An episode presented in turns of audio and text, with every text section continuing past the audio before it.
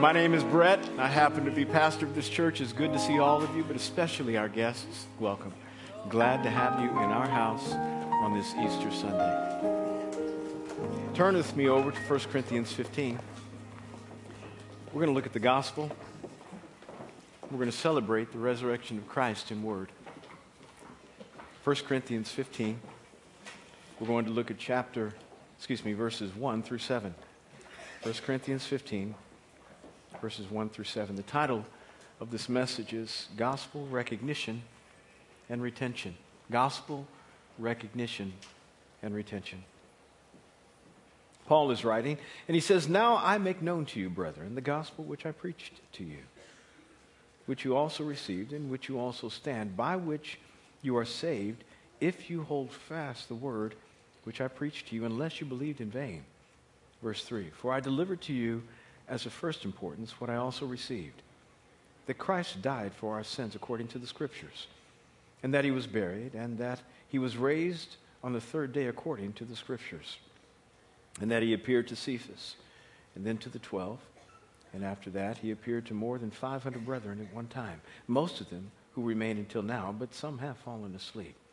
And then he appeared to James, and then to all the apostles." Lord, help us as we study. Paul is doing what he can to try to evidence the fact that it is absolutely undeniable that Jesus Christ rose from the dead. If you were to do a CSI on the moment, the forensics would tell you the only way we can explain this is by supernatural resurrection. The Corinthians were concerned that maybe the resurrection was a myth. Oh, they didn't mind being forgiven for their sin. In fact, they liked the fact that Jesus died for them. But that he really raised? He rose from the dead, really? In chapter 15, the entire chapter is about the resurrection and helping the Corinthians understand that this is central to our faith. It's not ancillary. It's not just an addition on to the house of theology. It is the main room. If Christ be not raised, then neither are we. And we are still dead in our sins.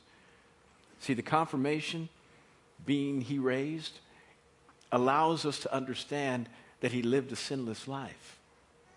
If he died just like everybody else, indeed he died. There were other people who were crucified. But if he did not rise from the dead, then that meant that the sins for which he died were his own. And he's still in the grave. Therefore, he could not be the substitutionary benefit for any of us. Thus, if he be not raised, neither are we. And this is why he makes great pains to say, now, he rose from the dead, and he appeared to Cephas, which was Peter, and he appeared to the other 12 disciples, and then 500 other folks he appeared to, all of whom can say, I was there, I saw him, I witnessed. And then he appeared to James. Undeniable. Now, if he wanted to go through an apologetic that was even deeper, he could have, but he wasn't trying to lengthen the letter longer than it already was. I mean, 15 chapters is quite a letter. He was trying to let them understand that it's not just he who is proposing the resurrection, that there are hundreds of other people who evidence the fact that Jesus rose from the dead. Now, to deny the fact that he did is to shun all the evidence we would say that is necessary for every other fact that we determine is historical. How do we know that George Washington lived? Because people were there who evidenced it. How do we know that the Civil War really happened? Folks were there who evidenced it. How do we know that Abe Lincoln was really president? We have documentation of it. And Paul is doing his best to say the resurrection really happened. Now, the book of Corinthians is beautiful in that it takes us from crucifixion to resurrection. The first two chapters, Paul talks about the word of the cross being the most important thing because you got to start there. You can't just jump to resurrection because resurrection necessarily infers that you first died. Everybody wants to get to resurrection. They never want to go through death to get there, though. But there's no way around it. You got to come to the cross first. And he says this cross It's central to our faith. The word of the cross is foolishness to those who are perishing, but to us it is the power of God for salvation, he says in 1 Corinthians 1. And then in chapter 2, he says, I determined when I was with you all, Corinthians, that I would know nothing other than Christ and him crucified. And so for 2 chapters, he talks about the cross. And then at the very end, he talks about the resurrection. And so we've got probably the most beautiful theological sandwich of Scripture in all of the Bible. Because in the middle, it's all about life. And sure enough, we come to the cross first, and ultimately we're going to be bodily raised when he returns. But in the middle, we got to figure it out. And so then Paul talks about what unity looks like. Don't anybody say that I am of Paul, or I am of Apollos, or I am of Peter. Listen, let's all just be unified in this thing. All of us are of Christ. Talks about staying away from immorality. Some folk were doing some stuff in the church that not even the Gentile community did. Sleeping with their father's wife. Have you lost your ever-loving spiritual mind? What's wrong with you? He said, deal with this. And know that anybody who continually lives in spirit and immorality is excluded from the kingdom of God. You can't get in.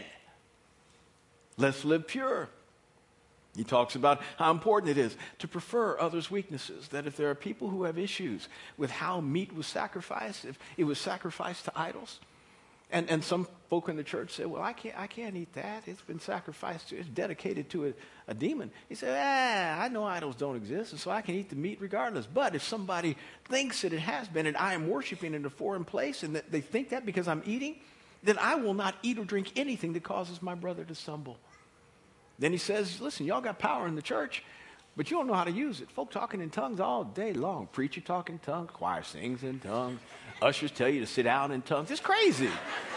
Y'all need to fix it. This is just stupid. Now, I like tongues, but y'all are foolish. This isn't working, because when people come into your midst and don't know who you are and don't understand anything about these gifts, they say you're mad, and I agree with them. You're crazy. And then he gets to the resurrection. So he helps them understand what life looks like in the middle. But he starts with the cross and ends with the resurrection. And he says here in chapter 15, I don't have a problem saying the same thing I've already said. Because people need to hear it twice. Some of y'all need to hear it like 5, 6 times. Didn't get it the first time. Got a little bit more second. I know I need to hear things over and over. You ever go to a podcast? Anybody do podcasts in here? Raise your hand. That's really sad. That's really sad, because you can get all of our messages in the church on podcasts. Just download them to your iPod or your phone or whatever it is, and you can listen to moi anytime you want. Now, if you don't like me, find somebody who's preaching this gospel so you get it down on you on the inside, because this one time isn't enough. It's just not enough. You need to hear it again and again and again so that you can be more right than you already are. Well, let's face it, when you come into church, you have an idea about what you want God to do for you. And you are looking for that one little word, that one little moment that's going to make your Sunday morning worth it. And so it might be one statement I make, and the rest of the 29 minutes you don't even hear. And so you got to go back and re-listen to what you didn't get the first time. And Paul says, I'm going to give you the gospel again, but I want you to hear it again like you hear it for the first time. Refresh. Hit that button on the screen. Let this message be new to you. You may have heard it theologically. You may have heard it experientially. You may have lived it a little, but let it be brand new to you today, like you're hearing it for the first time. And we're going to start in verse 2 and go through verse 3 and then work back to verse 1. He says, this is the message, and this is the prototypical message, that Jesus Christ died for our sins according to the Scriptures, that he was buried according to the Scriptures, and that he rose from the dead according to the Scriptures. He died for our sins. Thank you, Lord. He was nailed to a cross so that we could be right. 2 Corinthians 5:21, for he who knew no sin became sin on our behalf, that we might become the righteousness of God in him. He took our pain. And it says according to the Scriptures. There were passages in the Old Testament that Jesus fulfilled in his dying.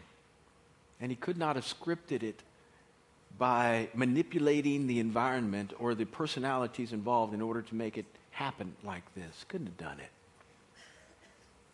It says in Psalm 22, as David was writing this about his life, it says, my God, why have you forsaken me?"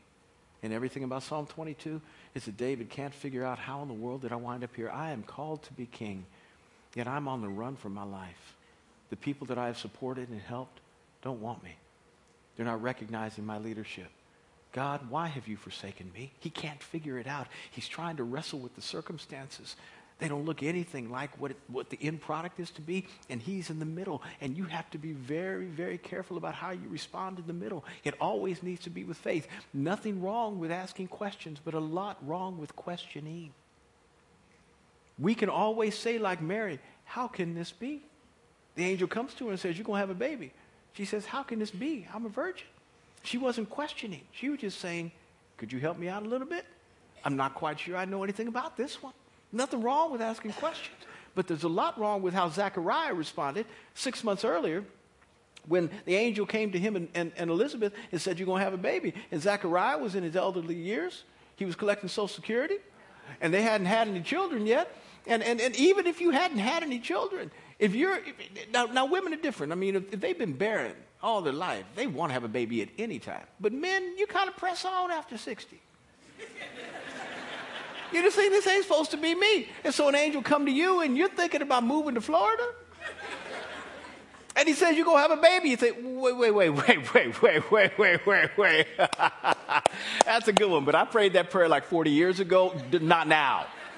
Not now. No. Me and the missus, we just bought an RV. We're about to tour around. It's going to be really, you're about to questioning, not wanting, not believing. David says, "I can't figure this out." And Jesus quotes that as he's on the cross, realizing the people to whom I have been sent haven't received me. You've called me to reign, but this does not feel like a throne. God help. I can't figure it out. Why have you forsaken me? Isaiah 53, bruised for our iniquities, crushed for our transgressions. By his stripes we have been healed. He was chastised for our peace, that we might find rest. He took on inconvenience and toil and tension, such that he was pulled, whatever it means relationally, to be pulled away from the Father, pulled to such an extent that he quoted what David said there in Psalm 22, "Why have you forsaken me?" As humanity cried out. He died according to the scriptures. He was also buried, put in a tomb, not just laid in the ground, but a cave hollowed out in the side of a mountain. The tomb of Joseph of Arimathea, a rich man. Joseph allowed him to use his tomb. And when they laid Jesus there on a slab, as you could walk in, and there was a rock slab there, it says that they put a huge stone in front of the tomb. Most tombs were not sealed with a stone like this, because generally speaking, the people who were in weren't going to get out. And there were a lot of mourners that wanted to come and pay their respects, and they wanted ease to get in. So many tombs were with gates, rocks that you could move away, stones put there that you could put back. This one was a 2,000-pound stone that was set uphill. And once the body was put on the inside, the stone that held the huge stone was pulled away, and the stone rolled into place into a V. Now, 2,000 pounds, y'all, that's a Toyota Corolla. That's a Honda Civic. That's a lot of weight. In a V now, it sits. Then there was a Roman seal put on the stone that was in between, that covered both the stone and the wall of the mountain, so that the stone was to never be moved. If it was moved, it would break the seal, and if the seal was broken, whoever broke it would die.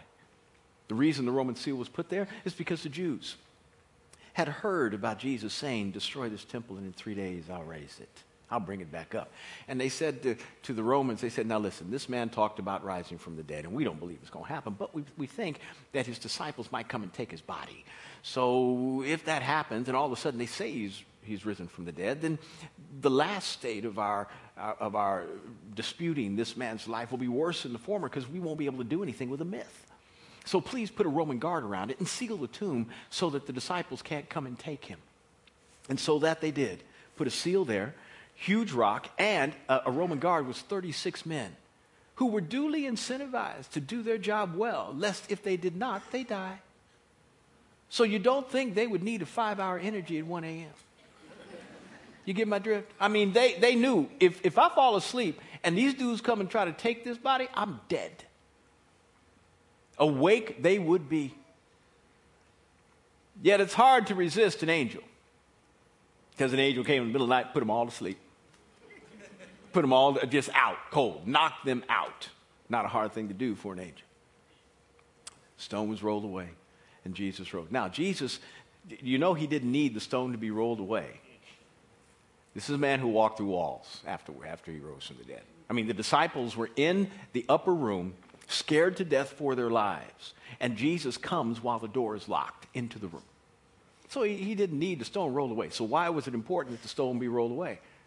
That we know he rose. If the seal was still on it, we'd think he's still on the inside. When he rose from the dead, the Jewish leaders came and said, well, the disciples took him. Oh, really? Those brave disciples. Those fellas that wouldn't show up at the cross because they were scared for their own lives. Those guys that ran in the Garden of Gethsemane when they came to get Jesus. And John ran so strong that one of the soldiers tried to pull him back, and John ran out of his clothes. First streaker in Scripture. Just kept on running.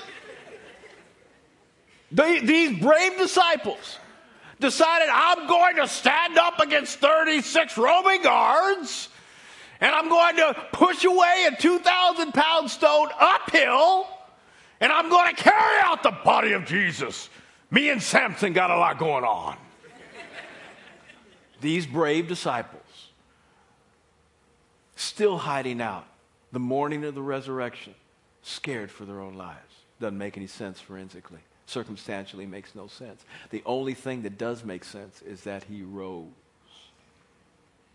That somebody actually, for the first time, conquered death and did it not just for him, but for you. Oh, the beauty of this. And he rose according to the Scriptures. It says in Job, and Job is one of my favorite characters in all the Bible. Job is a man, he would be my pastor if he were alive today.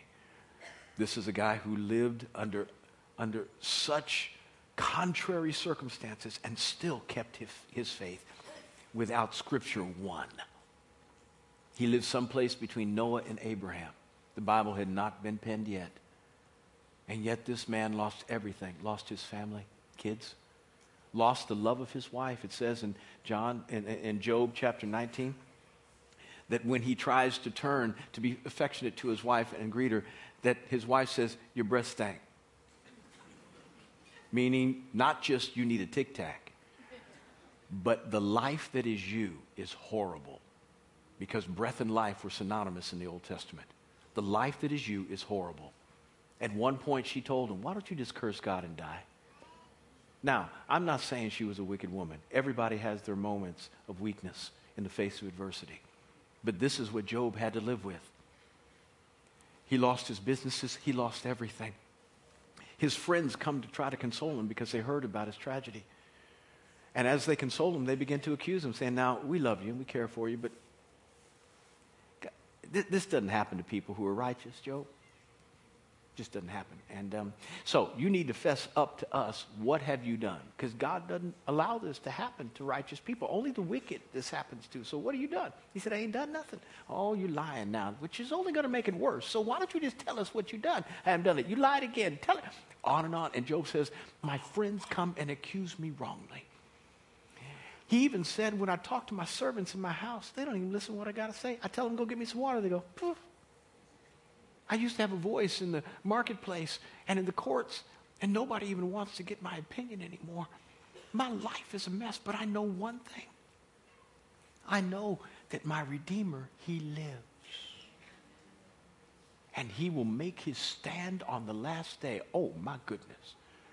Revelation came to this one. I don't know how he got that.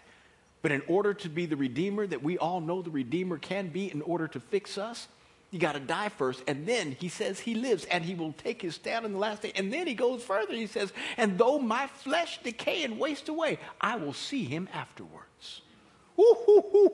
Not only does the Redeemer get up, but he does. Resurrection according to the Scriptures. Now let's go back to verse 1. He says, now this gospel that is being given to you the second time, this is what you need to do with it. Not only is it prototypical in his message, but it needs to be prototypical in your response. Receive it. If you receive this gospel the way you should, it's going to change your life. Secondly, you need to stand in it. Thirdly, you need to make sure that you know this is the only message of salvation. And fourthly, you need to make sure that you save it when it saves you. So you need to receive it. And how do you need to receive this message? You need to receive it like James says. James says, make sure that you put aside all filthiness and the residual effect of wickedness in your life, so that you might receive this gospel implanted in your souls, which is able to save you. James 1:21. The only way we are to receive this gospel and have an effect in our life is not just to hear it and mentally assent on Easter.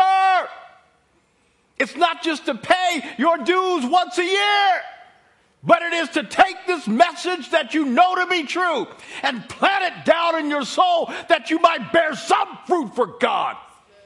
Make a difference on the planet that lasts for eternity.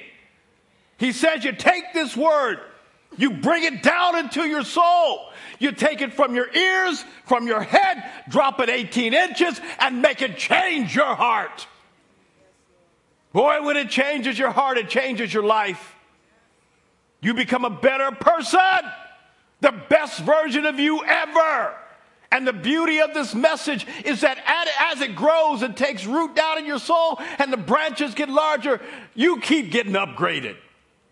Anybody still working on DOS? Now, raise your hand, please. We want to help you. I mean, I don't even like Windows, but any Windows version is better than DOS. How about Windows XP? You still working on that?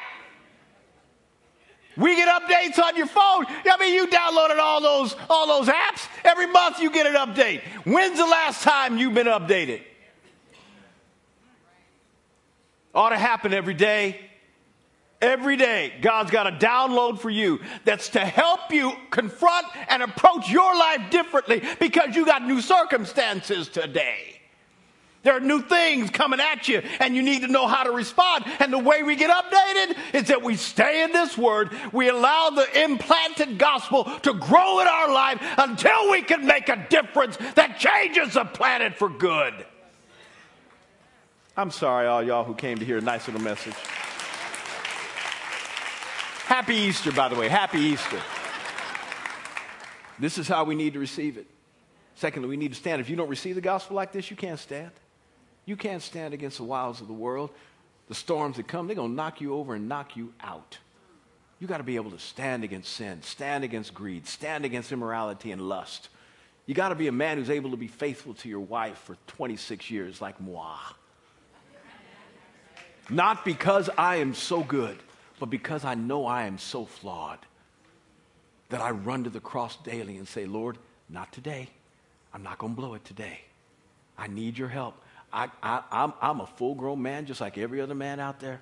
I know what it means to be tempted to go the wrong way, but not today am I doing it. Not today, God. By your grace, not to grace. Lead me not into temptation, but deliver me from evil. I never get past the Lord's Prayer. I don't grow out of it. That you might stand. In this gospel that saves you, there's no other message that saves. There are messages that are self-help that make you feel a little bit better about yourself tomorrow and may help you approach circumstances a little differently so that they don't waylay you and you can succeed in life, but they don't get you to eternity. They don't take you past this planet. They don't take you past the grave. And this is the message of salvation, that somebody actually took your eternal punishment. They took your whooping. They took your sin. They took what you deserved and took it on themselves that you might have life. The great exchange where it doesn't seem like it benefited Christ at all. We're the only ones that seem to have received benefit from this. I don't know why he did it. I might have just stayed in glory if I knew all y'all and I was him. Go and die for them? Most of them won't even receive me. Are you kidding me, my God? But that kind of love is unusual. And he expressed it for you. This is the only way to be saved. And lastly, not only do you need to be saved by this message, but you need to save this message. If something you're reading on the internet pops on your screen and you really like it, you know it's going to benefit you later, what do you do before you close it out? Talk to me. Save it. Save it. I wish you'd do that with messages like this. Before you leave, rather than close out the message, hit save. Save. In your devotional every day, hit save. He says this, this message will save you if you hold fast to the word which was preached, unless you believed in vain. You have to make sure intentionally you hold fast to what you hear. It's not about just bringing some spiritual tantalization to you. Oh, that's a word, Brett. Some spiritual inspiration to your mind. It's not about just inspiring you for a minute. This is about helping you to become better. Not smarter. Better. The best version of you ever. But you got to hold fast to this message. You have to save it. What you hear, you keep. And as you keep it, God begins to keep you even more. Now, it's not that he turns it up any. It's that you realize it more. Let this message be heard like it's the first time for you. Hit a refresh button and save it.